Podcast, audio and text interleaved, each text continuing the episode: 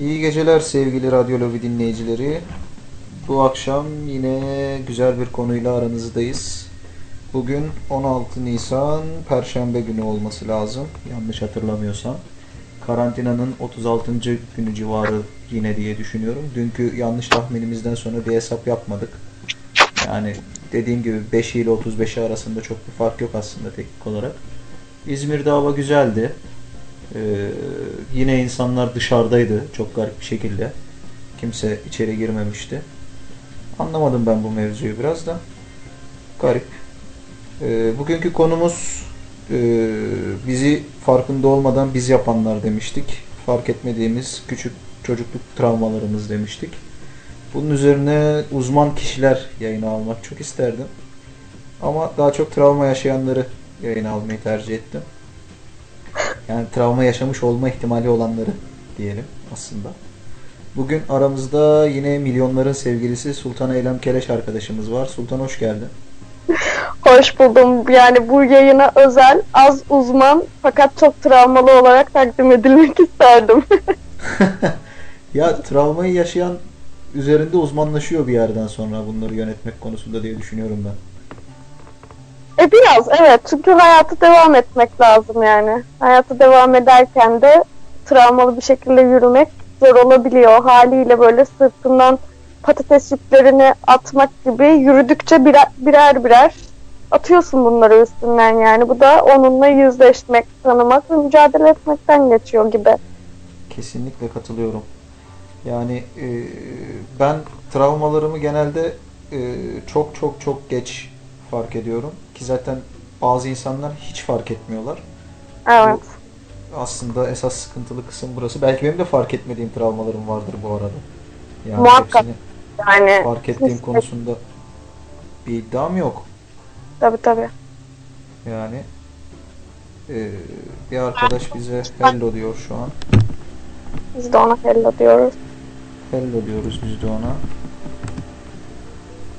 Yayına katılmak istiyor sanırım. Herkes yaşayıp ölenler de var. Ya- Yani e, farkında olup buna teslim olarak yaşayanlar da var. Bununla mücadele edip üstesinden e, gelip yaşayanlar da var. Ama yani ben yani kimse şunu da iddia edemez yani işte ben tüm travmalarımı yendim işte ve artık hayatıma mutlu devam ediyorum gibi bir şey yok. Bir kere bireysel travmalar belki bir noktada aşılabilir ama toplumsal travmalar hala devam ediyor yani bu da işin başka bir kısmı ve bunu, bununla mücadele maalesef bireysel olmadığı için travmasız kimse yok yani aslında sadece işte kişisel travmalar e, var ya da yok gibi.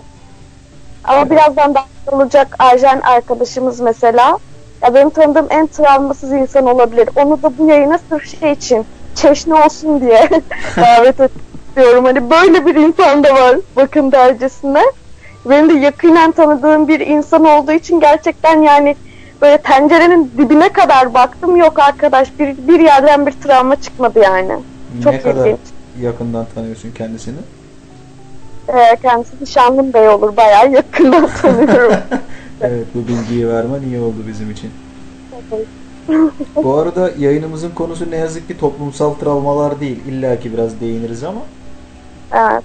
Yani o konulara girip tartışabilecek çok fazla yeterliliğimiz olduğunu düşünmekle birlikte vaktimizin daha kısıtlı olduğunu düşünüyorum.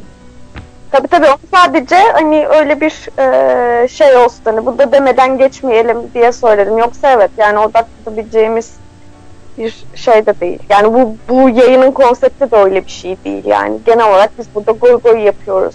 Buradan kimse de yani bir uzmanlık beklemiyordur son kertede. Biraz işte kişisel deneyimler ve biraz işte okuduğumuz ve izlediklerimizin e, şeyiyle öyle sohbet ediyoruz sadece. Tabii canım, bizimki arkadaş arasında biraz muhabbet yani. Bu arada yayına katılan arkadaş Arjen mi? Hayır Arjen değil. Yayına katılan arkadaş bize bir ses verebilir mi acaba? İsim bende görünmüyor. Alo.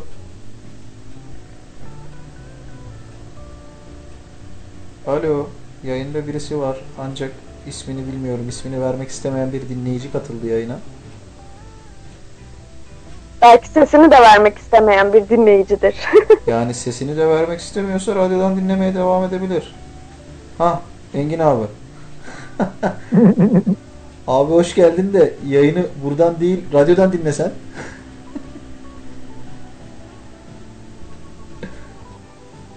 E abi Skype'ın konuşmasındasın şu an.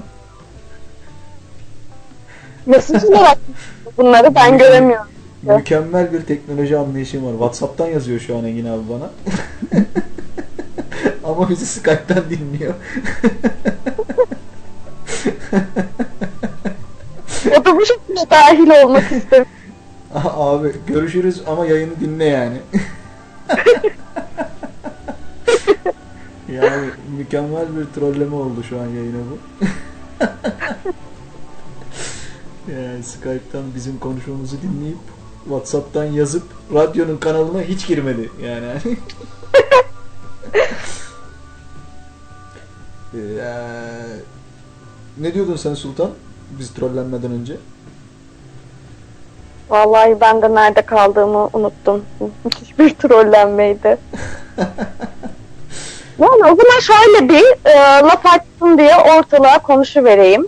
Heh. Çocukluk travmaları dediğimiz şeyler e, aslında yani böyle çocukluk travmaları dediğinde herkes senden büyük fecaat e, hikayeler, e, elem, keder yaratan hikayeler bekliyor. Fakat aslında çocuklukta yaşadığın herhangi bir olay ya da durum olabilir. Yani bu e, çok küçük bir şeyden, yani tabii küçük bir büyüklüğü kimliğe göre yorumluyor. Ama bahsettiğim hani bunun illa da işte bir e, şiddet olayı ya da cinsel saldırı gibi bir şeyin olmadığı, çocuklukta yaşadığın ve sende iz bırakan herhangi bir şey e, olabileceğinden e, bahsedelim ilk önce. Ve bunu travma haline getiren şeyin kendisi de e, bunu büyüdüğün ve işte ileriki yaşlarda da hala e, etkisini hissettiğin, taşıdığın ve bu etkisinin e, zaman zaman seni işlevsiz hale getirmesi. Yani işlevsiz hale getirmesinden kastım da işte seni bir şekliyle gündelik hayatın rutininden koparması ve işte başka duygu du- e, duygu durumlarına sürüklemesi olarak tarifleyebiliyorum ben en azından. Ya bence de çok doğru tarif edin, güzel özetledin. Ee, burada travma derken kastımız evet yani tabi bu durumlar da varsa bunlar da büyük travmalar. Ancak yani Peki. çocukluk dönemi travması dediğimiz şeyler çok basit şeyler de olabilir. Yani e, üzerine çay dökülmesi bile büyük bir travma olabilir çocukluk döneminde. Çünkü o Evet. 0-6 yaş e, döneminde özellikle yaşadığımız her şey aslında bizim gelecekteki karakterimizi şekillendiren durumlar ve biz çok yazık bir şekilde büyük bir kısmını hatırlamıyoruz bu durumları. Evet. Yani hatırlamıyorsun aslında şöyle yani e, bilinç dışında e, hatırlıyorsun. Yani bir farkında değilsin sen Hı hı. hatırladığının ama onun etkileri sende hala devam ediyor ve sen aslında onu hatırlıyorsun. Sadece bilincinin çok çok altına ya da bilincinin dışına ötelemişsin. Hepsi bu. Ama bu senin gerçekten yaşamını da etkiliyor, karakterini de etkiliyor, her şeyini etkiliyor. Ama tabii ki bu şu demek değil yani. İşte çocuklukta bir travma yaşadım ve işte e, bu illa hayatım boyunca devam edecek falan gibi bir süreç değil. Yani çocukluğunda çok zor şeyler yaşamış insanlar da bir şekilde hayatına travmasız devam edebil- edebiliyor. Bu biraz tabii ki şeyle daha ala- alakalı yani e, bunlarla mücadele edebilme potansiyelinizde ve çevresel olarak hani nasıl bir e, sosyal destek e, bulduğunuzla da alakalı. Bu şu demek değil yani tekrar altını çiziyorum. Bir şey yaşadıysan bu illa ömür boyu sende travma yaratacak ya da yaratması gerekiyor. Yaratmıyorsa bir gariplik var gibi bir şey de yok. Yaratmıyorsa ne ala yani. Yani e, keşke yaratmasa, Evet. yani yaratmış olmasa. Ama işte e, o çok küçük olaylar ileride çok farklı yerlerde farklı eksiklikler olarak karşımıza çıkabiliyor. Yani çok basit bir şeydir belki anlık olarak ama daha sonra o çocuğun hayatında çok büyük e, engellere yol açabiliyor o şey olay. Yani o yüzden e, esas burada bizi dikkatle dinlemesi gerekenler ebeveynler. Evet, aynen öyle. Ve ben mesela e, saat bu mesele yüzünden yani bir gün bir çocuk yapma fikri yani bunu yapacağım istiyorum. Ama böyle çok bir yandan kaygı verici bir şey gibi. Benim onun hayatında yaptığım ya da yapmadığım herhangi bir şey o çocuk için e, çok farklı potansiyeller taşıyor. Olumlu ve olumsuz anlamda, anlamda. Ve bu bana inanılmaz kaygı da veriyor bir yandan yani. Çok riskli bir şey gibi de geliyor. Çok cesaret gerektiren bir şey gibi de ge- geliyor ve çok bilinç de gerektiren bir şey gibi geliyor. Yani çok, Ya çok- zorlu bir süreç bence çocuk yetiştirme meselesi, çocuk yapma, Yani- bu kararı alma ve büyütme. Kesinlikle ve kesinlikle büyük bir mevzu. Zaten e, bazı insanlar kendi çocukluk dönemindeki travmalarından ötürü e, çocuk yetiştirmeye çok da müsait insanlar olmayabiliyorlar. Ama buna rağmen Aha. toplumun e, üreme güdüsü yüzünden üreyerek topluma daha e, travmatik insanlar yetiştiriyorlar. Yani Evet. hani o yüzden çocuk sahibi olmak sadece istemekle yapılması gereken bir şey değil bence yani hani sonuçta e, fiziksel bir engeli olmayan bu konuyla ilgili herkes üreyebiliyor öyle ya da Hı hı. böyle.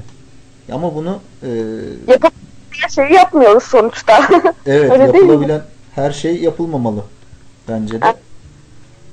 Yani e, çocuk yetiştirmek çok zor bir şey ya. Evet. Ama şöyle bir şey olabilir ki ben yani bunu da gözlemliyorum. Artık hani yaş grubumuzdan dolayı e, çocukları olan arkadaşlarımız var ve onlarla sohbet ediyorum. Tabii. Mesela çocukluğunda benzer travmaları yaşadığımız arkadaşlarımın şimdi yetiştirdiği çocuklara ve yetiştirme biçimine bakıyorum. Tabii ki tüm dinamikleriyle bilmiyorum ama yani dışarıdan baktığımda gerçekten şey diyorum yani helal olsun annesinin babasının ona yaptığı şekilde yapmıyor. Anlatabiliyor muyum? Yani o daha farklı ve daha bilinçli bir ebeveynlik yapabiliyor. Çünkü yanlışı kendi ailesinde gördü. Hani illa döngü işte travma yaşayanlar e, işte travma yaşayan çocuk yaratırlar gibi bir döngü olmaya da biliyor. Yani kötüyü gördüğü için e, tam tersi olumluya yönelme de ben en azından kendi çevremdeki arkadaşlarımdan görüyorum. Yok bu zaten e, biraz böyle kendi yani insanların yaşadığı çevreyle de alakalı. Şimdi mesela e, ben çok büyük travmalara sahip bir insan olabilirim. Ama e, yetişirken girdiğim çevre beni olumlu tekrar raya sokabilir. Anladın mı? Evet. Yani hani sahip çıkabilir çevre bana. Evet. Daha doğrusunu gösterip oraya doğru yönlendirebilir yani. Hani çevreyle de alakalı biraz. Öyle sadece e, evet en önemli insanın karakterini belirleyen unsur aile. Yani Hı hı. e, daha sonra arkadaş çevresi işte bu eğitim sistemiyle birlikte zaten herkes bir torna tesviyeden geçiyor. Sonra Hı. işte erkekler için askerlik var, şu var, bu var derken e, bir karakter şeyi var, rendesi var. Oradan geçiyor herkes.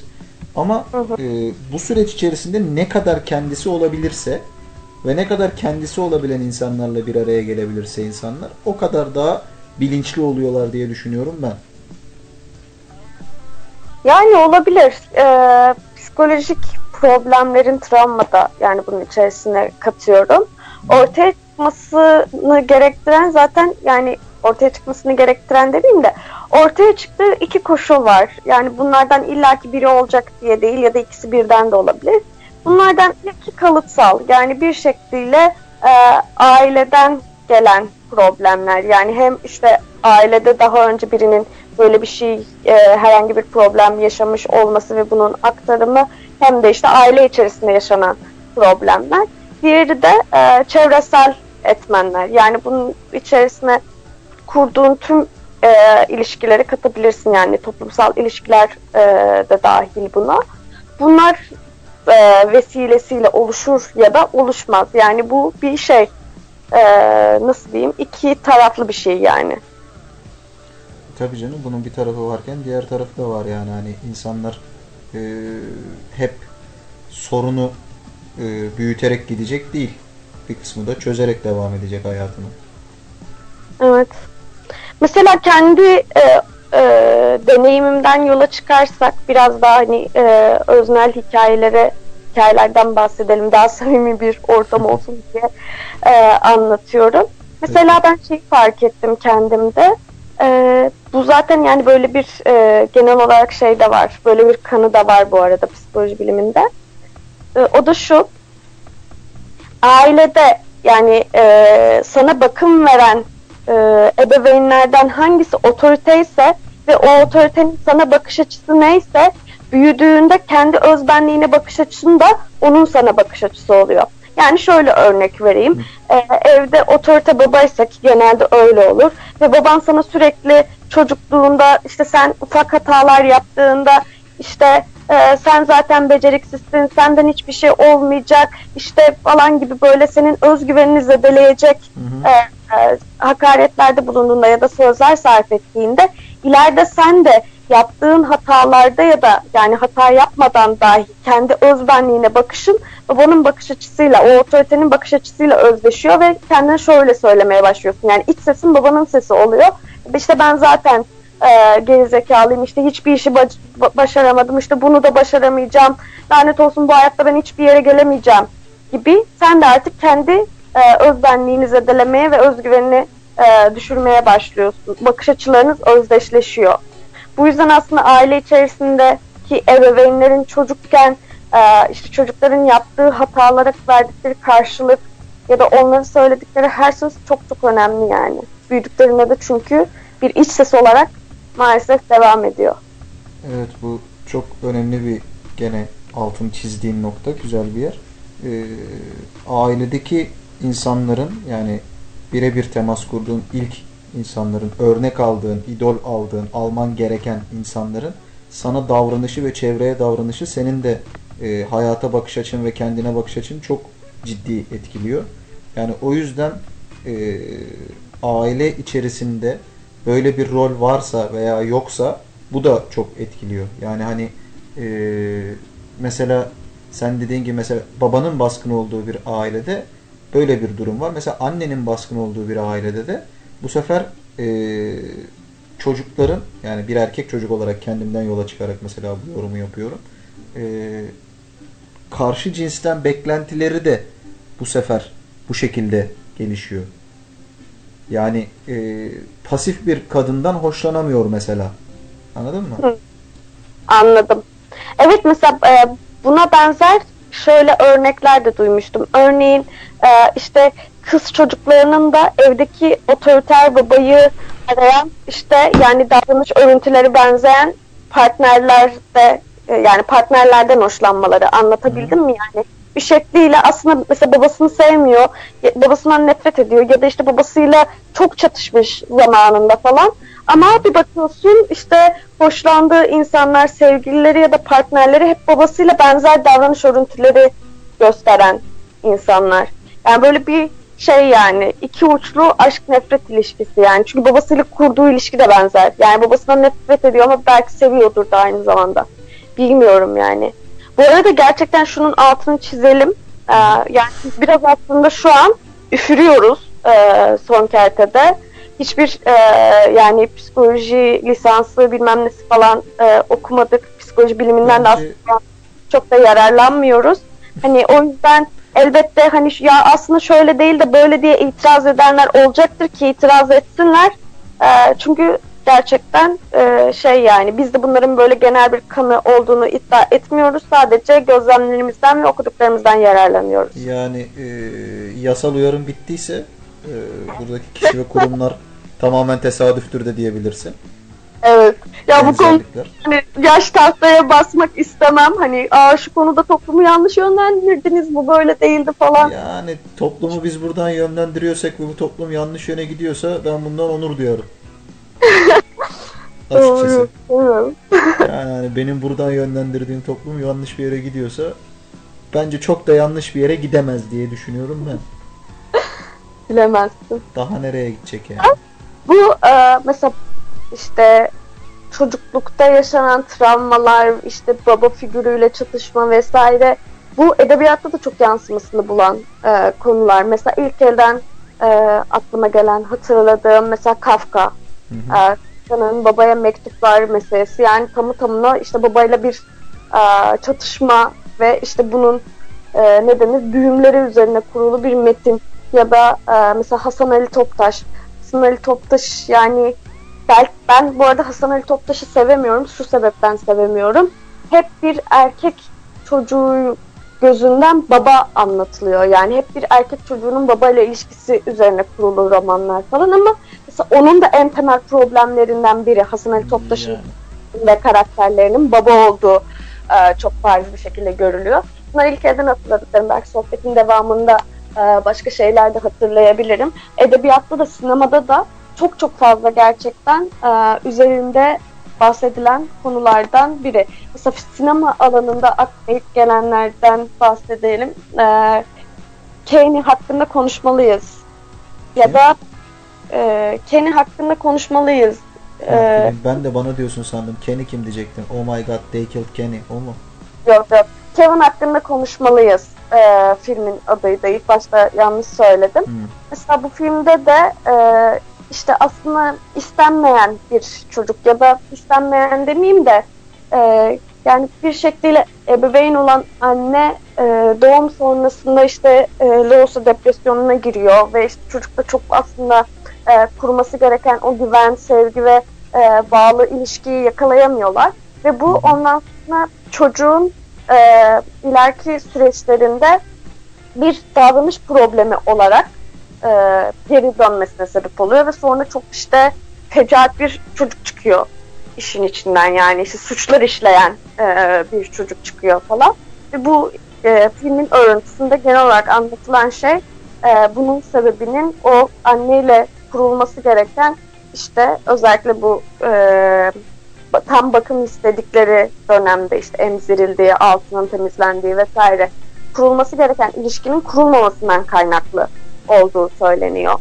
Ondan sonra Love diye bir film vardı. O da işte sevgisiz bir şekilde e, büyüyen ve bu her şekilde ona e, empoze edilen yani söylenen bir çocuğun hikayesi. Yine bunlar ilk elden düşününce aklıma gelen şeyler. Yani hayatın her alanında bu e, ciddi problem e, haline gelmiş ve çeşitli sanat dallarında da bahsedilen bir konu diye bu, bu- buralardan da örnek vermiş oldum. Lafı burada Şöyle yapalım o zaman. Şimdi biraz bir müzik arası verelim. Bir iki üç e, müzik arası verelim. Ondan sonra sanat alanındaki ayrıntılarına girelim biraz biraz diye diyorum ben. Ne diyorsun? Olur aklımıza geldiğince. Öyle yapalım o zaman. Hadi size biraz eğlenceler müzikle.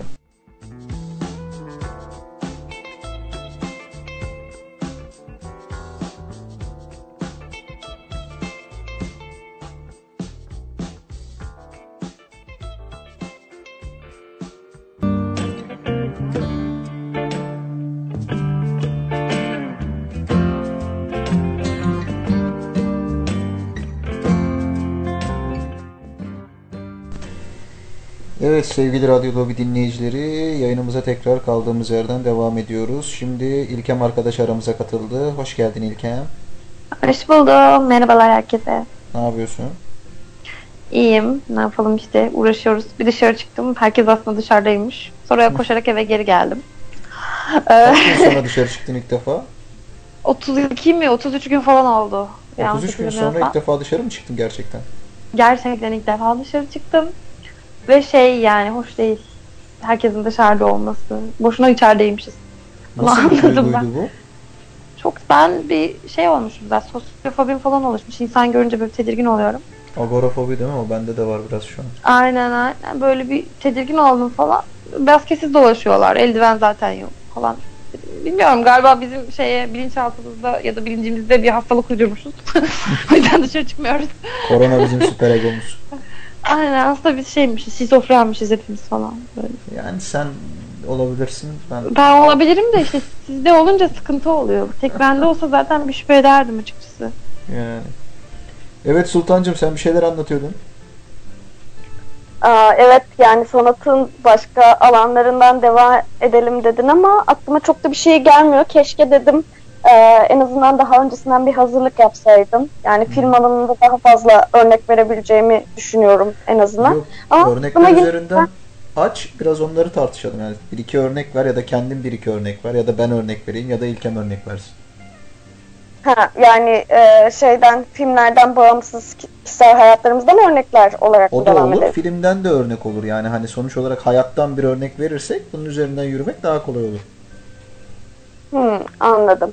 Yani o zaman şöyle e, bir şeylerden bahsedeyim. İlk olarak e, Orange is the New Black diye bir dizi var. Hani film dışında da bir örnek vermiş Evet. olabilmek Evet söylüyorum. izledim Ve ve çok güzel bir dizi. Evet, Yani balla kesiyorum. Çok çok güzel bir dizi. İşte hapishanede geçen işte çeşitli suçlar işleyen kadınlar ve işte e, tabii şey bunların gençliklerine de ara ara geri dönüyoruz biz işte çocukluklarına vesaire bilmem ne. Mesela orada bence yani izleyen herkesin gözlemi şudur. Yani suç işleyen o kadınların çoğu aslında e, çocukluğunda ya da erişkinliğinde bir şekilde ailesi tarafından e, ya, ya işte ilgisiz bırakılarak ihmal edilmiş ya fazla ilgilenerek e, suistimal edilmiş ya işte e, taciz, tecavüz ya da şiddet gibi e, suçlarla istismar edilmiş çocuklar ve bunların e, yani suç işleyenlerin hepsinin bunlardan oluşması da bence bizi bunların ikisi arasında bir bağlantı olduğunu gösteriyor. E, Şöyle- yani ha. Bir e, ilkeme de özet geçmiş olayım ve senin dediğin bir yer çok hoşuma gitti. Oranın da altını çizeyim. Şimdi İlkemcim biz yayının ilk yarısında şöyle bir sohbet yapmıştık. E, herkes çocuk yapmamalı. Çocuk yapmak büyük bir sorumluluk.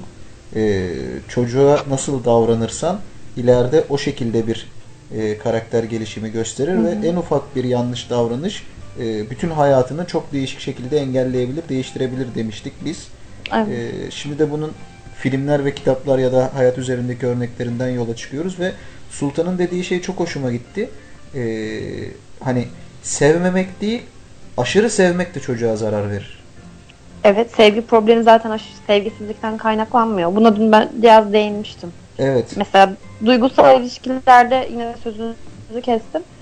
Ee, duygusal ilişkilerdeki aslında en büyük sorun bu. Ailenden gördüğün o karşılıksız sevgiyi karşındaki kadın ya da adamdan karşılıksız bir şekilde bekliyorsun ve tatmin olmuyorsun. Bu tatminsizlik iki tarafa da zarar veriyor bir süre sonra.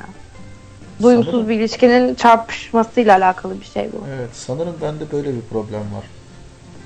Ben de kendimde sevgisizlikten değil de aşırı ilgi ve sevgiden kaynaklanan bir oturtamama olayı görüyorum açıkçası.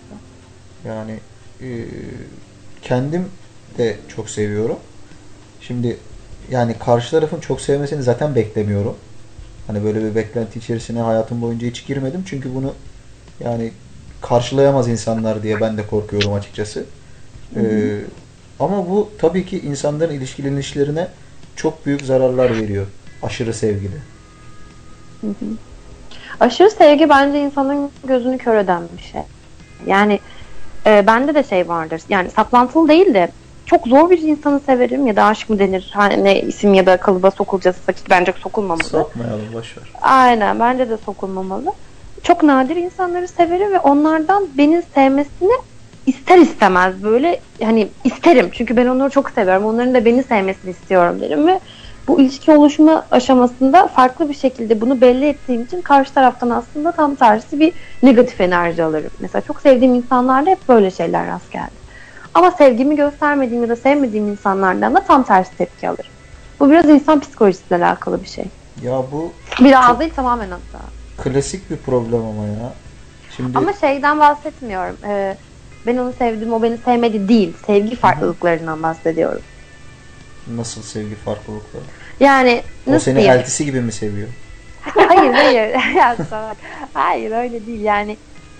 Çok sevdiğin zaman bunu belli edersin. Karşıdaki Evet. insan da seni seviyordur ama daha fazla sevsin istersin. Ya senin sev gördüğün sevgi farklıdır. Onu yapsın istersin. Onu yapmadığında seni sevmediğini zannedersin falan. Bu hastalıklı bir şeye dönüşüyor. Bundan bahsediyorum. Evet ben buraya da düşüyorum zaman zaman sanırım ama bunu düşmediğimi iddia ediyorum falan böyle çok garip bak şu an evet bir travma daha fark ettim.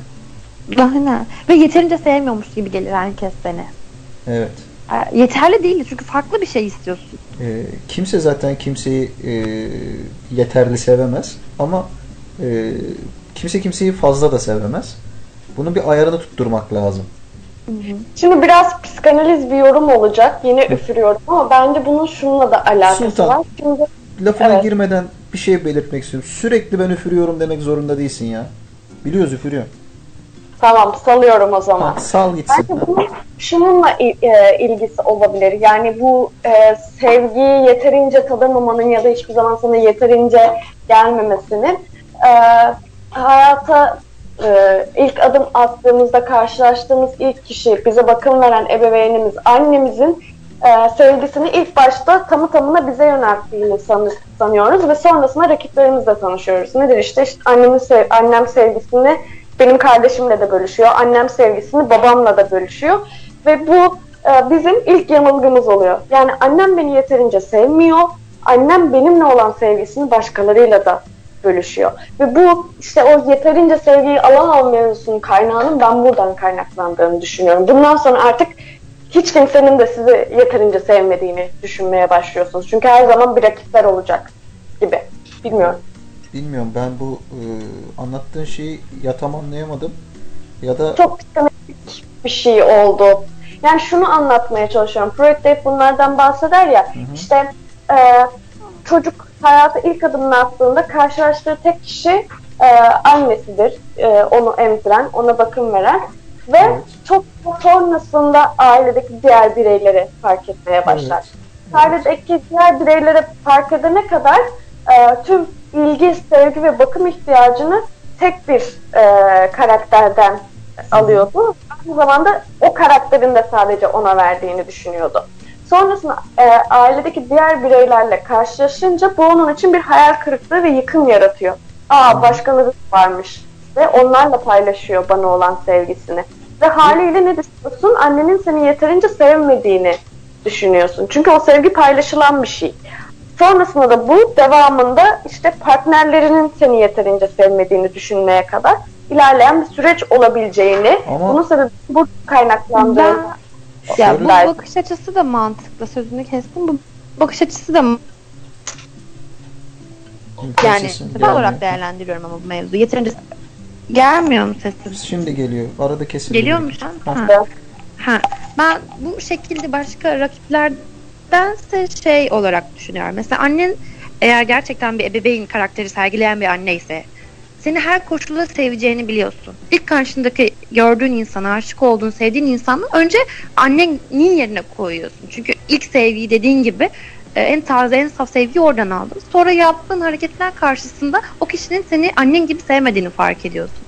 Bu bence insanı e, demoralize eden ya da işte tak diye duvarı önüne indiren bir şey. Sonra şey diyorsun, beni her halimle ya da her karakterimle sevmiyor. Bu beni annemin verdiği sevgi gibi tatmin etmiyor. Demek ki annem bana doğru sevgi vermemiş ya da o adam ya da o kadın bana doğru sevgi vermiyor. Yani rakiplerden değil de kişisel bir problem olarak Ben- değerlendiriyorum ben. Şöyle düşünüyorum. Şimdi e, Sultan'ın anlattığı örnek biraz daha açıklayınca daha iyi oturdu kafama. E, şey, şimdi bu bebek çok ufak bir zamandan bahsediyoruz sanırım burada. Hani e, annesi sadece Ya- annesinin ilgisiyle karşılaşıyor. 0-4 yaş arası Aha. falan düşün. Ama şöyle de bir durum var. Ee, şimdi evet belki başka rakiplerini görüyor ama kendisini seven başka insanları da fark ediyor aynı durumda. Şimdi bu sevgi e, evet annesinin sevgisi başkalarına da gidiyor. Bunun da farkına varıyor ama başkalarının sevgisinin de ona karşı yöneldiğinin farkına varıyor. Ama ilk e, kod olarak sevgi annesinden aldığı için hala dikkati annesinde oluyor. Evet, odak noktası her zaman Aynen. burada bakım veren e, kişi. Sevgisini Aynen. ilk, sevgisini ilk yönelen. Yani onların onu sevmesi ya da sevmemesi ilk zamanlar Onun için değil. Aynen. ifade etmiyor. Bununla evet, tersinden şöyle bir e, sakat bırakma ihtimali var. İşte annen kadar koşulsuz ve her daim sevecek birini bulma arayışı. Ama bu gerçekçi değil. Çünkü Hı hı, Aynen. ya da sevgililerimiz ya da eşlerimiz annemiz ya da babamız değil. Yani şunu kabul etmek, şu gerçekle yüzleşmek lazım. Onların sevgisi her daim koşullu bir sevgi olacak. Peki e, şu duruma ne diyoruz mesela? Şimdi bu anlattığınız şeylerin doğru olduğunu varsaydığımız yerde e, ben o zaman büyük bir anomaliyim burada. Nasıl? Sebebini söyle. Sebebi de şu. Şimdi e, ben hiçbir zaman karşılık beklemiyorum bu sevgide. Ya, Ya ben, ben- mesela Gerçekten Hiçbir karşılıksız insanoğlunun sevebiliyorum. gerçekten karşılıksız sevebilme ihtimaline inanmıyorum. Özür diliyorum yani. Belki anne baba da karşılıksız sevmiyor çocukların büyüdükten sonra onlara Ya. geri dönüş istiyorlar. Onlardan bir geri dönüş bekliyorlar zaten, yani. Ha bak zaten öyle de bu karşılıksız sevgi kısmını ben şöyle tarifliyorum. Evet bu dediğin şey doğru. Şimdi insanlar e, belli bir yaştan sonra illaki çoluğundan çocuğundan bir fayda bekleyecekler. İster istemez bunu beklemediğini iddia eden, en iddia eden insan bile bunu bekleyecek. Bunda bir sıkıntı Tabii yok. ki. Ama bak bu karşılıksız kısmını ben şuradan kuruyorum. E, her koşulda yanında olmak üzerinden kuruyorum.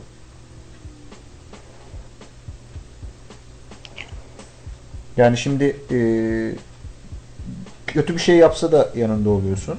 İşte sana zarar verse de yanında oluyorsun. İşte e, senin yanında olmasa da yanında oluyorsun falan gibi bir durum yani. Şimdi mesela ben çocuğum olsa şahsen böyle davranırım yani anladın mı? Şimdi e, ne kadar şey olursa olsun hani kötü biri olursa olsun ki ben yetiştirdiysem ben çok kötü bir insan olacağını düşünmüyorum açıkçası da. Yani tartışılacak bir mevzu bu. Evet bunu ayrıyetten bir tartışırız iyiyi kötüyü falan filan şey yapmayalım. Ee, ama şimdi mesela bu çocuk kötü bir şey yaptığında da ben onun yanında dururum. Ama bu yaptığı kötü şeyi de kötü olduğunu ona anlatmaya çalışırım. Tamam bu mantıklı olan zaten. Hani bir insan dünyaya getirirken senden ya onu yaratan sensin ve işte e, eşinse ya da işte birlikte olduğun insansa vesaire nasıl kavramlar olursa olsun. Zaten bunun yüzünden onu yaparsın. Yani açıklayamadım. E, her zaman yanında olmalısın zaten dünyaya getirdiğin bireyin. Şimdi ama bak İyi ya da dünyaya kötü. getirdiğim bireyin evet bu okey. Ben bunu dünyaya getirmediğim bireye de yapıyorum. Anladın mı? Yani şimdi ee, ben sevdiğim insana da aynı şekilde yaklaşıyorum. Ya bu Sevdiğim- bilmiyorum. Evet, yani anlıyorum. Buradan şunu anlıyorum. Duygusal ilişki yani duygusal e, bir yakınlık kurduğun insandan bahsediyorsun değil mi? Her Tabii. sevdiğin insan aynı şeyi yapmıyorsundur yani. Ya biz dün o tarifi yapamadık da yani hani ee, hoşlandığım, aşık olduğum falan diyebiliriz. Hani anlaşılsın diye. Herhangi bir dostunun işte sevdiğin bir dostunun da her koşulda yanında olmazsın yani. Yok onun da olabilirim ya. Çünkü yani büyük oranda olurum öyle diyeyim. Sen mi olursun? Efendim? Sana zarar verse de mi olursun? O koşullar zararın boyutuna göre değişir. Ya, Ya şimdi bilmem- mesela bana zarar verse belki yanında olurum. Ama mesela Ama önemli, hayattaki önemli olan nokta sen değil misin? Sana zarar veren bir şeyin nasıl yanında olabilirsin? Ay bak şunu diyorum Çok sana. problem. Hiç İşte- savunma mekanizması demektir o zaman senin ve e, yani büyük bir fedakarlık ve özveriyle e, her şeyi e, bir şekliyle eyvallah ediyorsun demektir yani İşte- ve bu da problemli. Evet bunun problemin temelini çözelim istiyorum ben şu an. Ben yeni fark ettim. Şu an fark ettim. Yayında fark ettim. Yok. Ama bu gerçekten problemli bir karakter ama bu. Psikanaliz yap. Burada seni çözelim işte hadi çocukluğunu falan bekliyorsun ama Değil, değil Freud mu? Efendim Sultan? lazım. Diyorum ki bizden o zaman şey bekliyorsun sen yani işte hani psikanaliz yapalım. Psikanaliz istiyor bizden aynen. Evet, Parasını verirsen can olabilir yani. Saklanıyor. Psikoloğa gideceğim. Biliyorum yani. Ben bu yayını bu yüzden açtım ya. Sultan sesin gidip geliyor. Sesim gidip geliyor. Şimdi nasıl? Geliyor. Şimdi Şu an iyi. çok yakın. Ha, güzel. Ha, şimdi iyi aynen. Terapi yapamayız Can. Bu terapi gerektiren bir problem. Aynen. Senin üzerine yoğunlaşırsak oradan çıkamayız. Bizim de psikolojimiz bozulur zaten. Ya o hayır, bana, noktadayız yani ya anlatabiliyor hayır bak muyum? yoğunlaşın diye demiyorum. Ama şimdi mesela burada büyük bir problem var değil mi? Ama bu büyük problemi aslında sen annenden açıklamıştın diye hatırlıyorum. Annenden miydi, ailenden mi? Hangisinde? Yani şeydi sanırım. Annenden gördüğün karakter ve sevgi biçimine göre aslında insanlardan hoşlanıyordun. Sen tabii, bunun tabii. farkına varmıştın. Tabii tabii hani Aslında. Sultan da bunu anlattı zaten aslında az evvel. Aynen. Ama Şey gibi mesela Heh. ben ik- ikimizin arasında geçen işte çok özel olmayan bir diyalogtan bahsedeceğim. Şeydi mesela aslında hoşlandığın ya da arkadaş olarak seçtiğin insanlar da ebeveynlerinin özelliklerini Evet. taşıyorlar. Daha Evet. baskın tiplerden aslında anlaşabiliyorsun. Sen Evet. bunu fark etmiştin mesela. Evet evet bu doğru bu doğru ben bunu zaten farkındayım ama şimdi şunu diyorum Ee, ben mesela evet annem gibi baskın bir karakterden hoşlanıyorum ama e, bana annem gibi bir sevgi vermesini beklemiyorum. Yani Hmm. buradaki Yani mevzu şey bu. diyorsun. Karakter aynı olabilir ama ben ikisinin ayrımını yapabiliyorum diyor. Evet yani hani çünkü ben e, şunun bilincindeyim yani hani e, hiç kendi yaptığım bir şeyi başkasından bekleyemem. Anladın mı? Yapamayabilir. Yani e, insanların belli başlı e, karakterleri var, yetenekleri var, kapasiteleri var. Yani anladın mı? Benim yaptığım şey... Farkındasın. O senin ebeveynin değil. Evet, evet. Onu bekleyemezsin yani. Bu arada konunun biraz dışına çıktık. Böyle geriye saralım mı? Mesela şeyden devam edelim mi? Ee, yani çok fazla ilgi ve sevginin de çocukta e, Evet. zarar verici şeylerinin olabileceği. Mesela bununla ilgili çok böyle e, yani kült bir film var Köpek Dişi diye. İzlediniz mi bilmiyorum. Yok. Ee, bir, bir aile hikayesi anlatılıyor burada. Ee, yani babanın özellikle kontrolünde geçen bir süreç. Çocuklar hiçbir şekilde dışarı çıkmıyorlar ve e, dışarıda işte e, bamba, çok kötü bir dünyanın onları beklediğini sanıyorlar. E, bambaşka bir şekilde anlatılıyor dışarısı. Televizyon seyretmiyorlar, gazete okumuyorlar, kitap okumuyorlar vesaire vesaire. Bu arada filmi hatırlayabildiğim kadarıyla aktarıyorum tabii ki. Ve bütün bunlar aslında çocukları korumak için yapılan süreçler ve kelimelerin anlamları da başka türlü aktarılıyor çocuklara. Örneğin sallıyorum şu an. İşte kalem aslında işte yazan silgiyle sinile, sile, silinebilen ve işte duygularımız, düşüncelerimizi ifade edebileceğimiz bir şey değil de e, işte kalem aslında e, dolap kapağıdır falan gibi böyle kelimelerin de anlamları e, farklı aktarılıyor çocuklara. Yani çocuklu çocukların bir şekilde gerçeklik dünyası tamamen kopuk. Yani doktora gitmiyorlar, okula gitmiyorlar. Bu eğitim süreçlerini evde işte ebeveynler halletmeye çalışılıyor, çalışıyor vesaire. Ve onlara dışarı çıkmanın yani özgürleşmenin koşulu şöyle aktarılıyor. İşte bizim köp sahip olduğumuz köpek dişleri var ya. Eğer bu köpek diş dişleri düşerse bir gün ancak o zaman e, dışarıya çıkabilirsiniz. Ve işte ama dışarısı kötü bir cehennem. Şimdi burada tabii ki e, aile şöyle bir koruma içgüdüsüyle yapıyor bunu. İşte e, dışarıda çocuklarımıza zarar verebilecek bir sürü potansiyel tehdit var. Onları korumalıyız. Ne yapmalıyız? İşte hadi onlara böyle sahte bir dünya yaratalım. Ya bunu ne kadar bilincinde olarak yapıyorlar ya da yapmıyorlar bi- bilmiyorum ama son kertede şunu görüyorsun yani bu aşırı ilgi, sevgi, koruma içgüdüsü adını her ne koyarsan koy çocukların gerçeklik dünyasını alt üst eden, onlara zarar veren, duygusal anlamda da düşünsel anlamda da onları tahrip eden bir süreç ve en sonunda zaten e, filmin spoiler vereceğim ama e, işte artık dışarıyı o kadar merak ediyor ki kız kendi e, köpek dişini sökerek e, bir şekilde dışarı Hmm. çıkmaya çalışıyor ve dışarı yürüyerek çıkılabildiğini bilmediği için babasının bagajında saklanarak çıkıyor.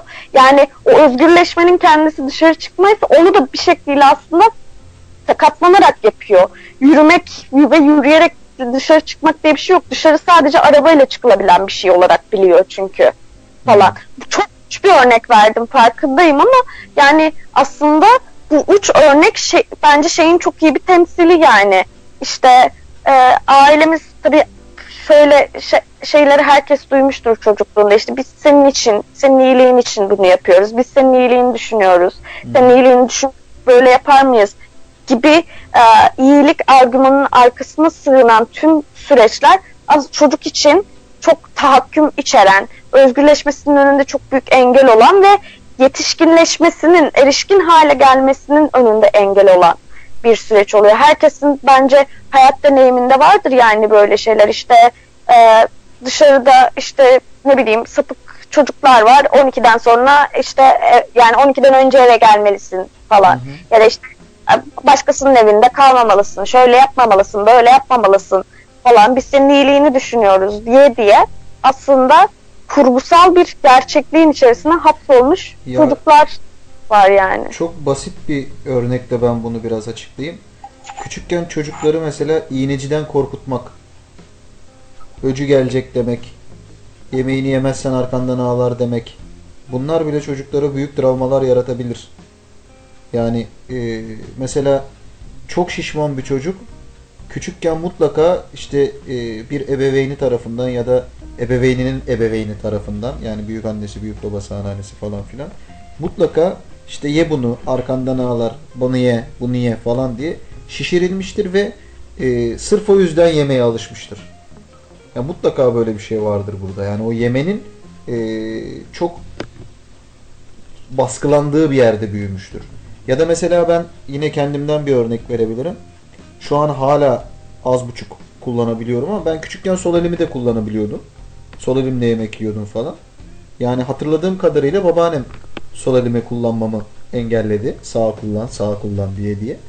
Sağı kullanıyorum şimdi. Çok hakimim ama sol elle de işlerimi görebiliyorum gayet. Daha çok hakim. Yani ama mesela yazım hiç güzel değil benim yazım. Yani sağ elle yazsam da güzel değil, sol elle yazsam da güzel değil. Ama ikisiyle Arada de az buçuk belki. yazabiliyorum. İkisiyle de yazabiliyorum. Bak solla da yazabiliyorum.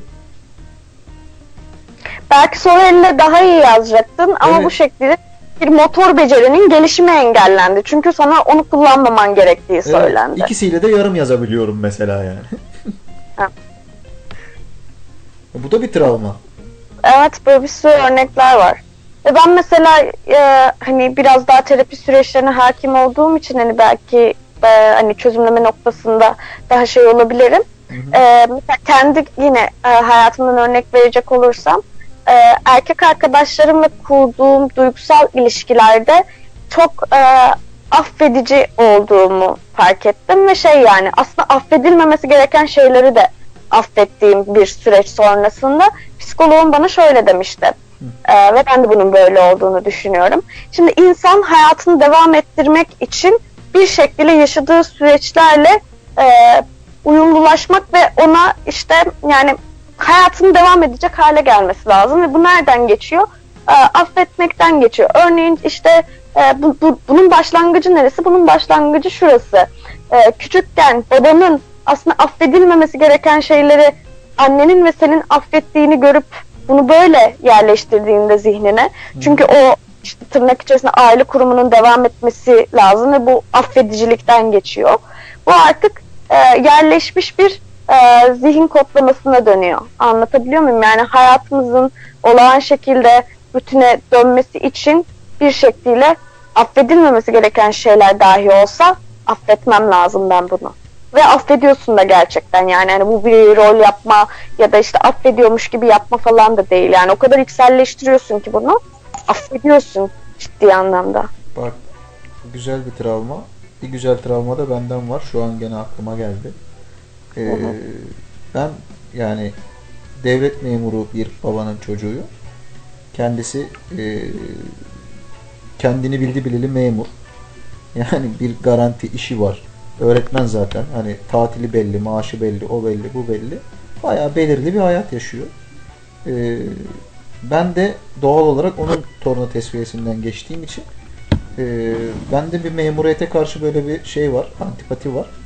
Ee, saç uzattım, küpe taktım, askere gitmemek için uğraştım, asker okula gitmemek için uğraştım. Yani hani bu şekilde bir düzenli yaşamın içine girmemek için çok uğraştım. Bir de şöyle bir etkisi oldu bu bana. Şimdi ben sürekli e, yani ticarete atılmaya yönelik hamleler yaptım. Sürekli. Yani lisede işte okulda kalem satıyordum, kitap satıyordum, Aydınger tezgahı kurmuştum. Böyle acayip acayip şeyler yani hani kendi arzımı ve talebimi yarattığım bir döngüm vardı benim lisede. Kantinciyle çok kavga ettik bu yüzden mesela. Ee, ama mesela ben ticarete atılmaya çalıştığım yerde hiçbir zaman bana destek olmadı. Ve bunun sebebi de şu. ee, kendisi gibi garanti bir hayatım olsun istedi. 11 yıldır üniversite okuyorum. Bitirdim Allah'a şükür. Geçen ay mezun olabildim sonunda. Bir ıslatamadın onu. Evet bir ıslatamadım. Bir gün sonra karantina geldi. Karantinadan bir gün önce belgeyi aldım yani. Öyle güzel bir mevzu. Ee, şimdi mezun ol, mezun ol, diplomayı al, diplomayı al, şu bu bilmem ne. E aldık diplomayı ne yapacağız şimdi? Yok. Geçen evde oturuyoruz karantina. Hepimiz evde kilitliyiz işte. Ya, babam da evde tabii doğal olarak.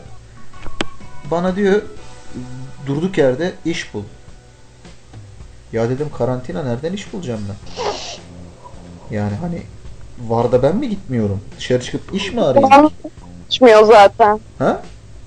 İşi olanlar çalışmıyor zaten. Ya bizim meslek çalışıyor. Gazeteciler çalışıyor. Ben Evden oradan buradan sıkıntı değil. Çalışıyorlar da. Ama kimse şu süreçte seni Ama işe yeni almaz. almıyor. Aynen. Yeni kimse Yani. almıyor. Var olan elemanlarını kısıtlı sürelerde çalıştırıyorlar. Ya onu bile çıkaracak istese. Yani imkanı olsa.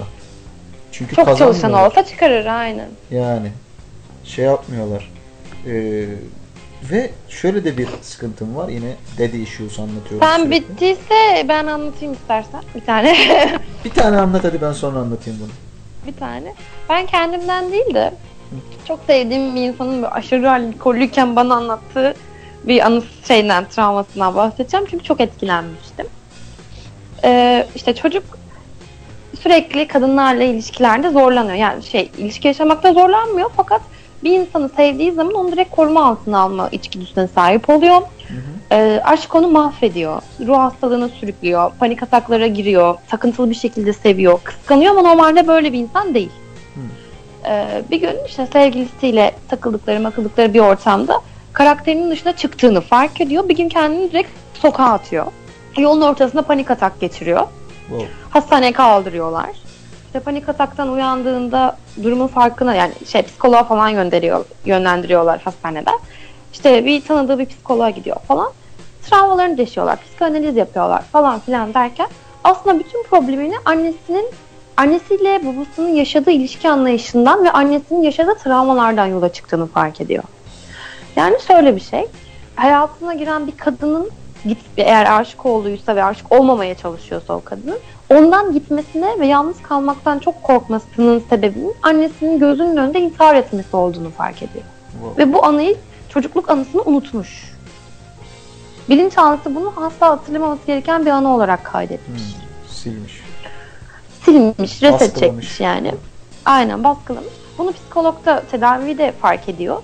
Daha sonra bunun üzerine yoğunlaşıp bunu tedavi ediyorlar. Fakat e, tabii ki çok güzel bir şey travmalarını fark etmesi, tedavi olması. Fakat benim gözlemlediğim kadarıyla tedavi edilirken yanlış şekilde tedavi ediliyor. Nasıl yani? Yani şöyle bir şey. Bu travmaları aşarken kendine aslında başka bir travma yaratıyor. Hiç kimseye aşık olmamalı travma. Hmm. Bu da İşte. aslında yanlış tedavinin örneğidir. Yani her zaman bilinçaltımızı bir psikoloğa giderek tabii ki tedavi edebilir ya da kendimiz tedavi edebiliriz bir yolunu bulup. Fakat yanlış tedavinin de çok daha kötü yolları var. Şu an mesela o çocuk tanıştığı her kadından ya da duygusal bir ilişkisi olabilme ihtimaller olan her bir kadından kaçarak bilinçaltına ket vurarak sadece e, sorumluluklardan kaçıyorum günümüzü iyi eğlendiriyorsak yaşayabileceğimiz tarzda ilişkiler yaşıyor. Hmm. Hiçbir sorumluluk duygusu almıyor. İşin, işinde ne yapıyorsa onu yapıyor. Saatlerdir e, yaptığı işe konsantre oluyor. Annesiyle yaşıyor. Annesini aslında yine himayesi altında tutuyor ama başka hiçbir kadına yanına yaklaştırmıyor gibi bir hayat yaşıyor mesela.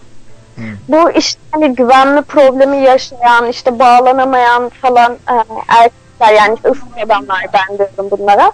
Bunların temelinde hep işte bu anneyle kurulan bağlanma problemi var. Ya işte güvensiz bağlanma var ya aşırı bağlanma var hı. ama hep hani çatışmanın kendisi anneyle kurulan ilişkiden kaynaklanıyor. Aynen Ben öyle. Bir örnek verebilirim. Benim de bir erkek arkadaşım vardı. Hani gayet de seviyordum ve hiçbir problem yoktu. Ama ona şöyle geliyordu. Onu yeterince sevmiyordum ben asla ve sonrasında şunu fark ettim. Bu erkek arkadaşım çok küçükken annesi ve babası ayrılmıştı ve annesi çok küçük yaşta evlen evlenmişti. Ee, bu sebepten e, yani belli bir yaş döneminde kendi çocuğunu sürekli işte annesine ve babasına bırakarak hayatına devam ediyordu. Ve e, ama bu süreçler çocuk için çok sancılı geçiyordu. Evde kaldığı zamanlarda sürekli annemi istiyorum diyerek ağlıyormuş ve işte annesi eve geldiğinde yakasına yapışıp işte beni niye bıraktın?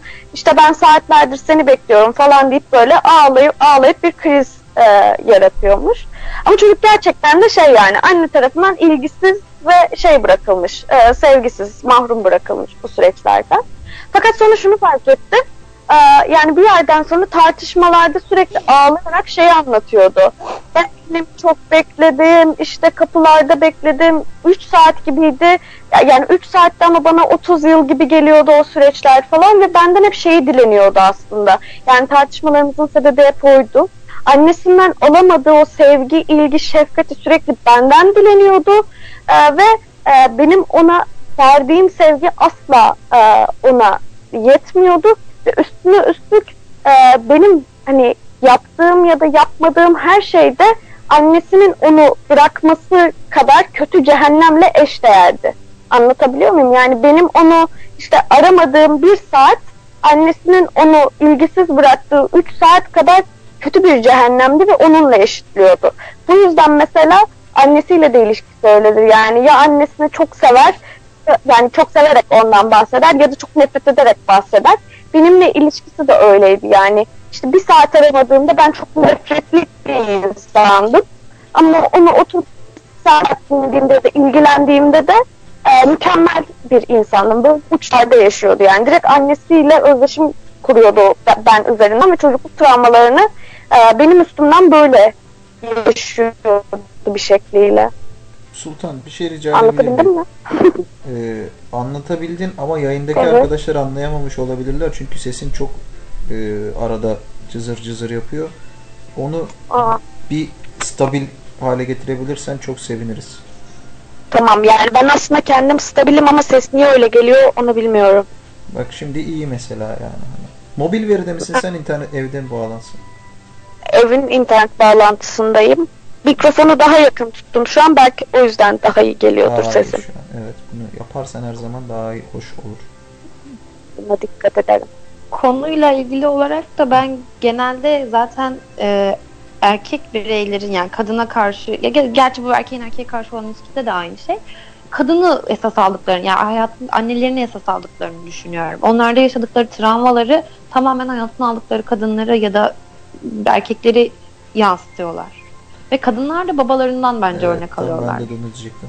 Kadınlar da Aynen. babalarından gördükleri Neyi şekilde. gördüysek aynen neyi gördüysek onun aynısını ya da tam zıttını arıyoruz. Ama şöyle de bir durum var bak. Ee, yani ister istemez insanlar her ne kadar bunu olmamak için çabalasa da uğraşsa da e, erkekler babalarına kızlar annelerine çok benziyorlar ilerleyen zamanlarda. Ya ben aslında bunu reddediyorum. Yani şeyi reddediyorum. İnsanın insana benzeme olayını. Ya çünkü birey olarak dünyaya geliyoruz. Benim annemle yaşadığım annemin hayatında yaşayarak onun karakterini oluşturduğu şeyle benimki çok farklı. Bence insan benzetmek istediği için benzetiyor. Yok ben e, ben de aynı şekilde düşünüyordum. Gerçekten aynı Ben şekilde düşünüyordum. katılıyorum. Yok ben katılmıyorum. Ben de aynı şekilde düşünüyordum ama e, son dönemde aşırı derecede babamla vakit geçirdiğim için şu an e, bazı hareketlerimin gerçekten çok benzediğini düşünüyorum. Hatta ve hatta o hareketleri bana yaptığında çok kızıyorum, uyuz oluyorum, deliriyorum ama ben de bunu başkalarına yapıyorum. Ya bu çünkü şununla alakalı bir şey. Bence herkes bunu yaşıyordur. Yani ben de mesela babamın sevmediğim ne kadar özelliği varsa onu taşıdığımı fark ediyorum. Ya bu böyle e, hem şey gibi biraz yani kendini gerçekleştiren kehanet gibi. Çünkü büyürken o davranışlardan nefret ediyorsun ve hep şöyle bir mottoyla büyü- büyüyorsun yani. Ben bunu yapmayacağım, ben böyle olmayacağım ya da bu davranışı sevmiyorum falan gibi. Ama bir yandan da korktuğunu dönüştüğün gerçeği var ve yani işte kendini gerçekleştiren kehanet gibi aa bakıyorsun senin davranış örüntülerin de benzer. Ama ben, bence böyle bir genelleme yapılabilecek bir şey değil. Yani İlkem'in dediği gibi. Çünkü bu yani başka türlü de olabilir. Yani bizde böyle seyretmiş olabilir belli noktalarda. Ama bu hani illa da böyle olacak diye bir gerçek yok bence. Yani- Öyle bir kayıt. İrade koyarak Ya bunun önüne de. geçebiliriz bence ancak. Yani şöyle var. Eğer sürekli annemize babamıza benziyor olsaydık ya da benzemek zorunda olsaydık dünyadaki bütün karakterler aynı olurdu. O zaman senin farklı bir eğitim almana, farklı bir ülkede yaşamana, farklı bir insanı sevmenin sevmene gerek kalmazdı. Ya hayır zaten e, Bir de benzerliklerimize odaklanıyoruz. Bir de farklılıklarımıza odaklansana. aynen, Yani aynen. çok çok az farklılıklarımız oranla. Evet belki ailemizle üç davranış ya da e, düşüncemiz benziyor olabilir ama farklılıklarımızın arasında uçurum var. Ama şöyle Aynen bir durum öyle. var bak. Şimdi e, farklılıklar tabii ki daha fazla. Ama o olumsuz benzerlikler her zaman olumsuz olduğu için e, ilişkileniş durumlarında ilk dikkat çeken şeylerdir. Senin Yani- olumsuz olarak kodladığın için işte. Ben olumsuz olarak kodladığım için değil şimdi mesela hani e, sizinle kurduğum ilişkilerimde de mesela mutlaka bana kızdığınız hareketlerim vardır. Ve ben eminim ki bu hareketlerin aynısını babam da gösteriyor. İşte bence sen çok kodlayarak yaşıyorsun. Ben, Yok, kodlamıyorum. belki de hayır şöyle bir şey var tamam çocukluğundan kaynaklı değil de bir de sen aynı evde yaşayan bir insansın. Yani bakarak da öğrenmiş olabilirsin. Zaten öyle. Evet, ben- diyorum. Genetikle alakalı olabilir? bir şey anlatmadım ki ben size burada. Hayır yani şöyle bir şey değil kaçmamışsın demek ki o hareketten. Sen baka baka o harekete alışıp devam et. Ben bu hareketten kaçamamışım. Benim Ya Bence kaçamamam. insan yapmak istediği şeyi yapar. Yani kaçmak istiyorsan kaçarsın bence. Bilinç böyle bir şey. Aynı ev içerisinde yaşıyorsan ve 30 yaşındaysan 30 yıl boyunca da büyük çoğunlukla aynı ev içerisinde yaşamışsan kaçamazsın. Ve bu da ayrı bir travma sebebidir. Bu büyük bir tra- travma bence yani. Senin Evet. başka bir hayat kuramamış olman. Bunu Evet. yar- yargılayarak söylemiyorum. Yok ben zaten bak bunu e, yine büyük gene bir travma anlatabilirim istiyorsanız şu an. Belki ilkeme anlatmışımdır daha evvel bunu. E, Olabilme Buyurun. ihtimali var. ben e, oturma odasında yaşıyorum. Evde odam da var. E, ama ben oturma odasında yaşıyorum. Bunu tercih ediyorum. Çünkü e, özel alana dair herhangi bir bilgim yok. Ben hep kamusal alanda yaşıyorum. Bütün her şeyi kamusal alanda yapıyorum. Mesela bak kamusal alanda problemlerimi anlatabiliyorum şu an. Kamusal alanda sigara içebiliyorum. Kamusal alanda içki içebiliyorum. Kamusal alanda insanlarla diyalog kurabiliyorum. Ama özel alana geldiğinde sıçıyorum. Yani mesela şöyle bir şey. Beni e, şimdi çok fazla ayrıntı orada vermek istemiyorum şu anda. Yani yüz binlerce insanın karşısında sesim titremeden elimde mikrofonla konuşabiliyorum. Yaptım. Ama bir kişinin gözlerinin içine bakarak kendimi ifade etmek benim için çok zor. Neden? Çünkü özel bir alana dair bir bilgim yok. Mesela. Büyük bir travma Yani oldu. Onda da özel alanın yok muydu senin ya da özel alanın yeterince korunmadığını mı düşünüyorsun ya da yeterince oluşmadığını mı Evet düşünüyorsun? ben bu konuda ailem tarafından özel alanın, o özel alanımın yeterince korunup geliştirilmediğini düşünüyorum. Bu özel alanı koruyacak olan kişi sensin bence. Ailen değil. Ama bu benim e, büyüdüğüm zaman da şöyle bir durum vardı. E, yani bu kötü bir şey değil aslında. Ben sürekli e, paylaşan ve fedakarlık yapması gereken insandım. Yani e, kardeşim yok. E, Ercan keşke yayında olsaydı.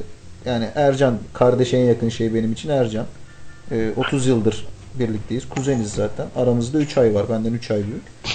E, bir küçüğümüz var bizim. Pelin. O da e, 93'lü. Bizden 2 yaş küçük. Biz uzunca bir süre üçümüz beraber vakit geçiriyorduk yani hani her e, şeyde aileler de yakındır yani hani bizde öyle şey yok. E, akrabalık ilişkisi de iyi bir ilişki. E, kardeş gibi büyüdük. Ama ben bu ekipte her zaman fedakarlık yapması gereken insandım. Yani şimdi e, nasıl oluyor bu? E, yatacak bir yer varsa orada onlardan biri yatar ben giderim birinin yanında yatarım.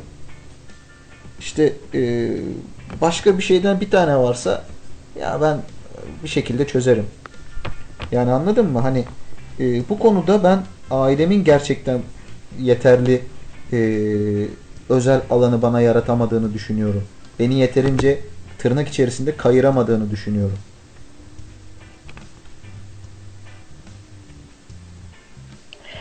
Ya ailenin de tabii ki bunda etkisi var. Yani sana küçüklüğünden beri belirli bir özel alan yaratmaları gerekiyordu tabii ki. Çünkü tek çocukmuşsun zaten. Yani şey yapma ihtimalleri yokmuş. Senin işte abin var, kardeşin var. Senin bir özel alana sahip olabilmen için yeterli maddi duruma sahip değiliz gibi bir açıklamaları yok sonuçta. Çünkü çok çocuklu bir aileye sahip değilsiniz.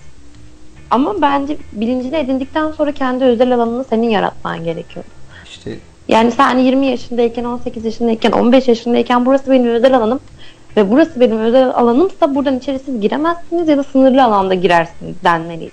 Mesela ben iki kardeşim işte abim var ben varım. Benim odama kimse kapımı çalmadan giremez. Bu bir özel alandır. Ve bu İşte- çocukluktan gelme bir alışkanlıktır mesela. mesela Bunu bana annem aşılamadı. Ben aşıladım ona. şu an e, yayında uzunca bir süredir şahit olduğunuz gibi sizin de annem lambır diye şu an yayına girebilir mesela. Evet. Anladın mı? Yani yok. Bunu sağlayamazsın bir yerden sonra. Belki senin de bu ikili ilişkilerde az önce konuşurken de anlatıyordun ya işte hani ben fedakarlık yaparım, işte özverili davranırım ve asla karşılığını beklemem. Hı hı. O davranış örüntünün sebebi de burası oluyor olabilir. yani Burası, öz burası. alan şeyinin kavramının yeterince anlaşılamaması. Yani ben mesela şeyi demiyorum. Şimdi ben e, hani bu Ercan'a veya Pelin'e kızmıyorum ya da onları sevmiyor değilim. Onları çok seviyorum. Çok da se- şey yapıyorum ama yani hani e, bu evet büyük bir sebep yani sıkıntı. Ya bunun farkındayım. Gerçekten farkındayım ve e, böyle olmaması için de çok ciddi çabalar sarf ediyorum ama yani e, yanlış tedaviye kurban gideceğim diye de çok korkmuyor değilim yani hani geçen demin birinizin anlattığı o yanlış tedavi kısmı var ya oraya Hı hı. e, düşeceğim diye çok korkuyorum yani kendimden. Yani şöyle düşün hani hiç ona ihtiyaç bile duymadan sen zaten sorunun tespitini yapmışsın. Çözümü için de kendi başına adımlar atabilirsin yani. Atıyorum canım adımlarım var. Ama destek işte lazım biraz. O da kimseden isteyebildiğim bir şey değil. O zaman kendi kendine yetmenin çaresine bakacaksın. İşte o da e, sıkıntı. Bakacağız. Artık şu korona günleri bir bitsin. Var gene kafamda değişik planlarım.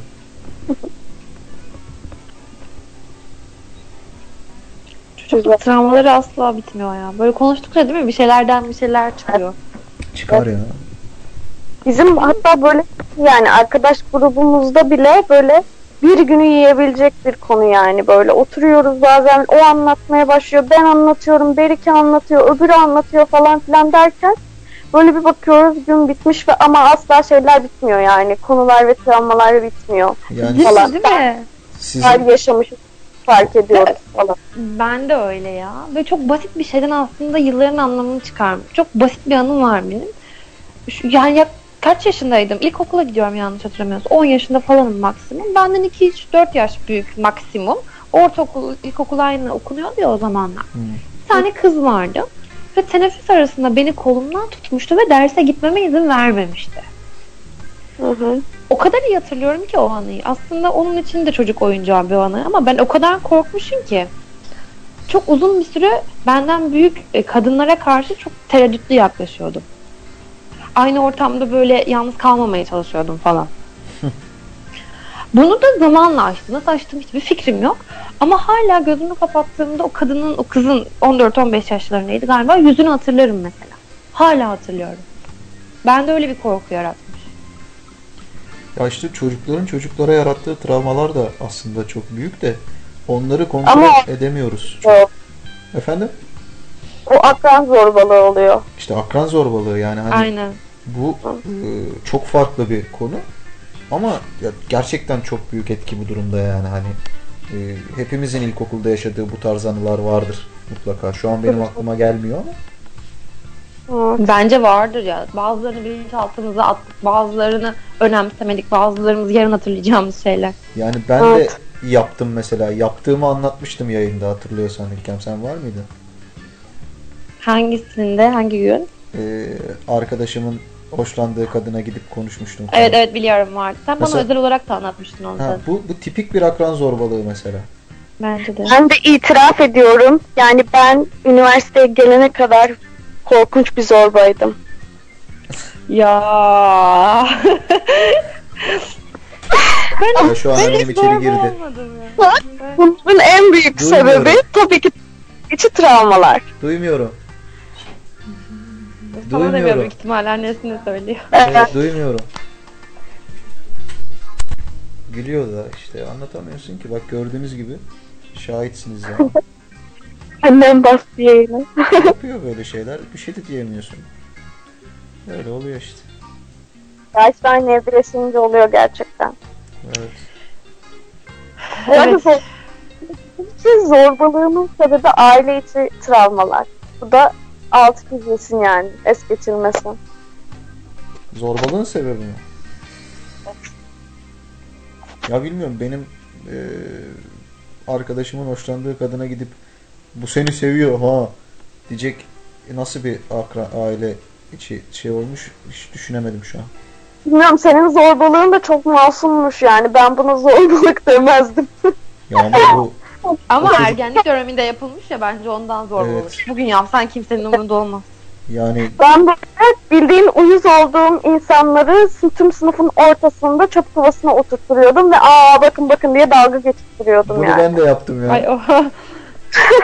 Bunu da anlattım yayında. Anlatmadım mı? Zehra diye bir Ben hiç zor, arkadaşım var. ben hiç zorba olmadım ya.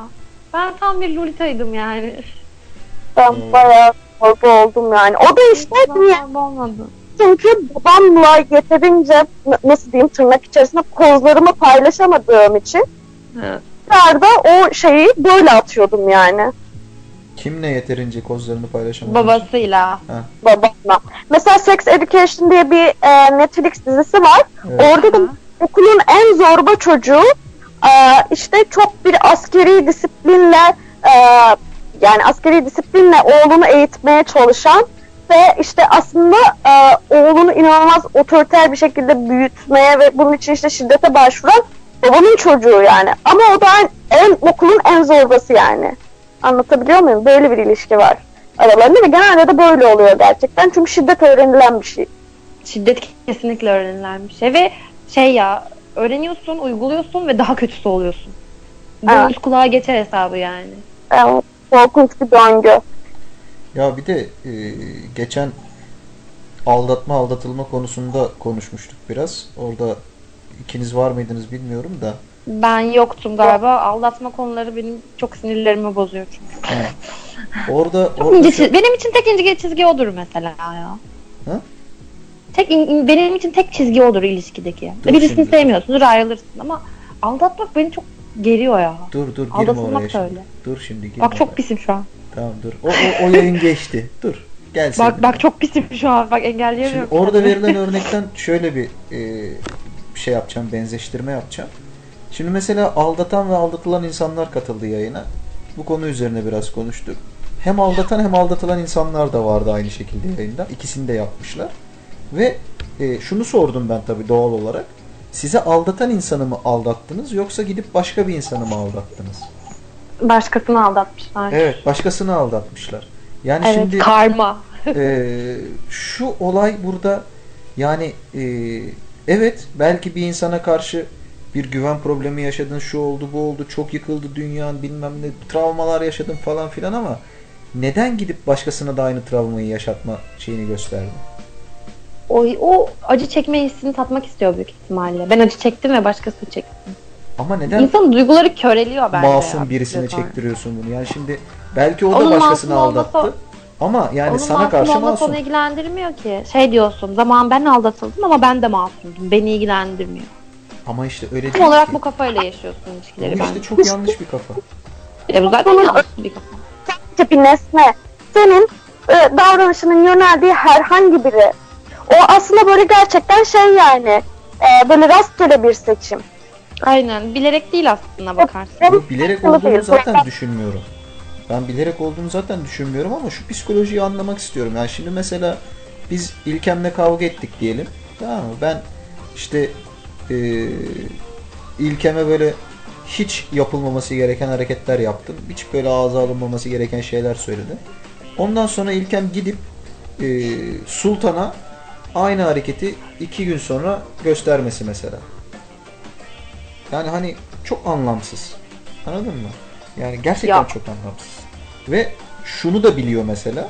eee, Sultan bunu yani çeker sineye. yani. O yüzden yapabiliyor zaten mesela orada onu. Ya bence şey değil ya. Sineye çekebilme ihtimali değil ya. Sineye çekmeyecek birine de bence yapardı. Ya şöyle bir şey var. Bence o hareketi almış. Bilinci ya çok acı çekmiş belki işte beyninde, dilinde, kalbine. çekmiştir. Ben bir şey Çok acı çekmiş bence. Onu bilinç altında tutmuş tutmuş. Bir gün rastgele gelen birine isterse onun karşılığını versin ya da karşılığını vermesin. O duyguyu akıtmak istemiş. Tatmin olmuş yani yaptığı duygudan. Gerçi karşısındaki kişinin kim olduğu umursamadan yapmış bu duyguyu. Sadece o duyguyu vermiş ya. Yaptıktan sonra da pişman olabilir tabii bu durumda. Yaptıktan sonra pişman olabilir. Keşke yapmasaydım diyebilir. Ama, Ama yaptı. iş işten geçmiş olur yani. Her hepimizin hayatında böyle birçok şeyden pişman olmuşuzdur yaptığımız yani. Bilmiyorum ben yaptığım şeylerin çoğundan pişman değilim ya. Hatta hiçbirinden pişman değilim. Muhtemelen Yani aynı koşullar şöyle- olsa bir daha Öyle yaparım. bir şey var. Ya pişman olmuşsundur. Mutlaka vardır. Unutmuşsundur belki. Bu pişmanlık senin hayatını mahvedecek ya da ay keşke yapmasaydım ne yaparım dedirtecek bir pişmanlık olmayabilir. Şey dersin. O gün orada bulunmasaydım ne iyi olurdu dersin geçersin. Böyle pişmanlıklar da var. Yani pişmanlık yani ben pişmanlığı şöyle değerlendiriyorum açıkçası. Şimdi koşullar içerisinde ya bizim davranışlarımızı şekillendiren şeyler. Hı hı.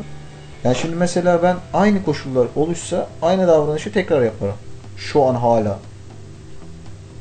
Yani o yüzden E Demek ki senin e, karakterin yani o günkü aldığın karakter, edindiğin karakterle şu anki edindiğin ya da aldığın karakter, belirlediğin karakter aynı. Değişmemiş o süreçte. Ben mesela bazı hareketlerimi yapmam ya da bazı hareketlerimi yaparım derim. Çünkü her gün üzerine bir şey eklendiğini görüyorum. Yo hayır şey değil. Şimdi mesela e, koşullar diyorum bak. Aynı koşullar oluştuğunda bunu yaparım. Şimdi farklı koşullar oluşursa tabii ki farklı Hayır. hareketlerde bulunursun. Şimdi mesela Hayır. Heh, Aynı koşullarda farklı hareket edersen sen değişmişsindir zaten. Farklı koşullarda farklı hareket edebilirsin. Bu çok normal zaten. işte ben de onu diyorum. Hayır onu demiyorsun. Koşullar aynıysa diyorsun. Şu anki halimle de aynı şey yaparım diyorsun. E ben de aynıyım işte. Koşullar aynı. Koşul ben de bir koşulum. Neyse okey öyle değerlendiriyorsun. Ben anlatamadım çünkü. Ya Yani ben, ben anladım. Ben anladım da şimdi ben de bir koşulum ya burada bu olayın içinde. Ya ben objektif seni olarak direkt- yaklaşıyorum. hayır ben seni direkt özne olarak değerlendiriyorum. Yani şöyle bir şey var. Sen e, her gün kendine bir şey ekleyebilen ya da çıkartabilen bir öznesin benim gözümde. Koşul olarak değerlendirmiyorum ben onu. Koşuldan kastım karşındaki insan, olan durumlar, yaşadığın hayat olarak koşul olarak değerlendirdim ben seni. Hı, sanırım ben hayatta kendimi hiçbir zaman subje olarak değerlendiremem. Ben seni öyle değerlendirdiğim için ya da kendimi öyle değerlendirdiğim için bunu söylüyorum. Yani 5 yıl önce yaşadığım olayı bugün aynı koşullarda yaşasam farklı biri olduğum için farklı bir hareket sergilerim. Bundan bahsediyorum. Şu an bir travma daha fark ettim. Ulan senin. Ama bak muhabbet içinde çıkıyor. Çünkü bak ben yani siz arkadaşlarınızla bunları konuşuyormuşsunuz ama ben son bir seneye kadar hiç kimseyle böyle bir şey konuşmazdım. Yani hani ben böyle şeyleri konuşmuyordum. Bu da belki başka bir travma ama şimdi şunu fark ettim Bu ben. travma. Ben e, kendimi hiçbir zaman e, subjeleştiremediğim için, özneleştiremediğim için yani hep kendime de dışarıdan baktığım için e, tabii insanlar da beni bir yerden sonra çok nesneleştiriyor diye düşünüyorum ben.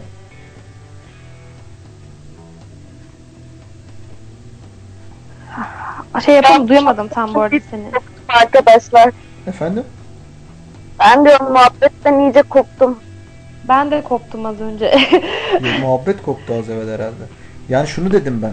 Şimdi ben kendimi hep üçüncü bir kişi olarak bakıyorum dışarıdan. Kendimi. Objektif değerlendiriyorum sürekli. Yani obje Çok olarak tanrısal yaklaşıyorum. bakıyorsun bence ya. Efendim? Çok böyle tanrısal bakıyorsun kendine. Evet. İçin, içinde değilsin yani hikayenin. Evet, evet. Kendi hikayemin de içinde değilim ben çoğu zaman.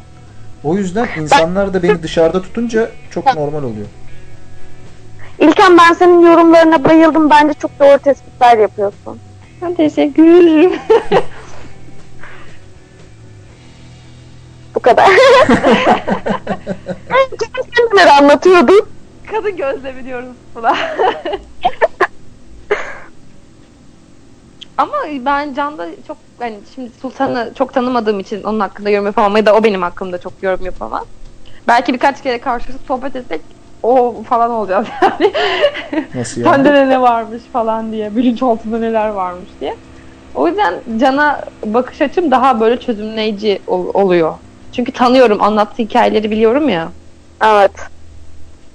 Bu da biraz Ve problem. aslında ben Can'ı çok eleştiriyorum bu konuda. Yani bu kötü bir eleştiri olarak değil. Başka tanıdığım insanlara da aynı şey yapıyorum. Ona zarar verdiği şeyi ona söylüyorum. Fakat e, bir süre sonra insanın kendisine zarar verildiğini umursamadığını görünce vazgeçiyorum artık uyarmaktan. Tanrısal bakmaya devam et kardeşim deyip geçiyorum yani.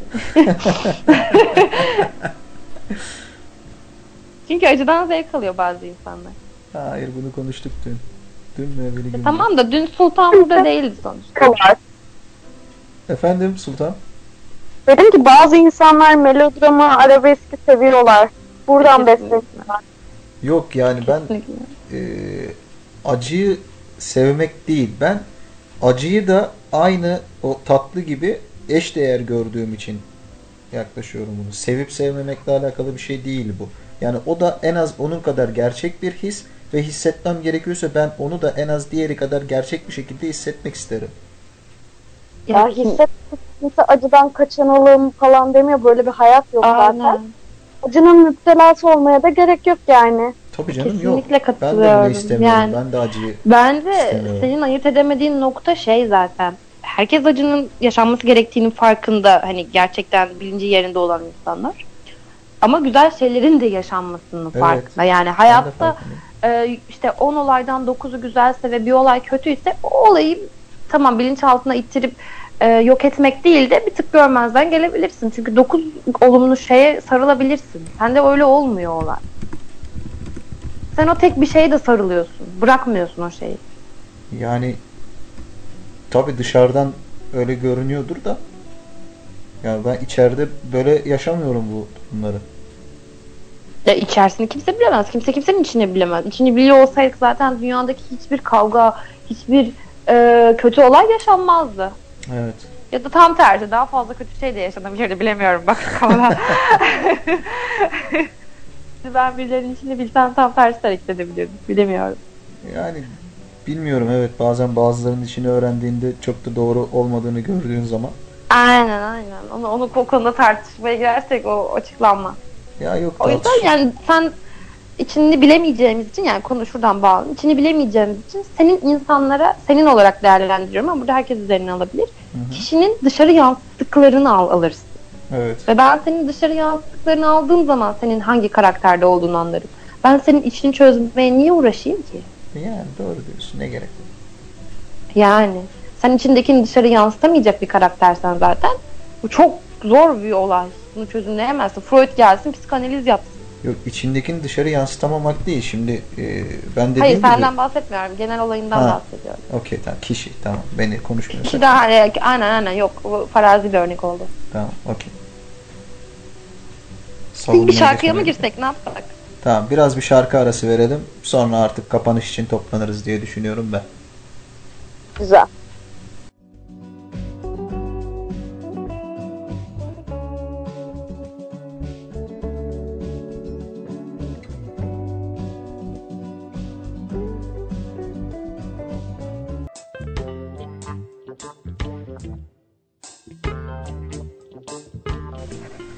Evet Radyo Lobi dinleyicileri son anonsumuzla aranızdayız. Ee, yapalım mı son anonsu? Son anonsu da yapalım. Şimdi kapanmaya geçiyoruz. Ee, Bugün çocukluk travmalarımızdan bahsettik. Acılarımızdan, ortaya çıkan durumlardan, aşklarımızdan, aslında aşk acılarımızın sebeplerinden, annelerimizden, babalarımızdan, canın ansızın içeri giren annesinden özellikle. Bunların hepsini düşününce aslında e, hayatın bir kısmını da anlamış oluyoruz bence. Bu gece dinleyenler yatağa yattıklarında bence herkes çocukluk travmalarını düşünecek. Çünkü hepimiz yatağa yattığımızda bir şeylerin çözümünü arayan insanlarız maalesef ki. Biz aramızdan ayrılırken gidip çocukluk travmalarımıza çözüm bulacağız ve onlarla yüzleşeceğiz. Ee, yarınki konumuzu e, öğrenmek istiyorsanız sosyal medya hesaplarımızdan takip edebilirsiniz. Hepinizi seviyoruz. Hepinize güzel ve iyi bir dünya diliyoruz. İyi geceler. İyi geceler. Evet.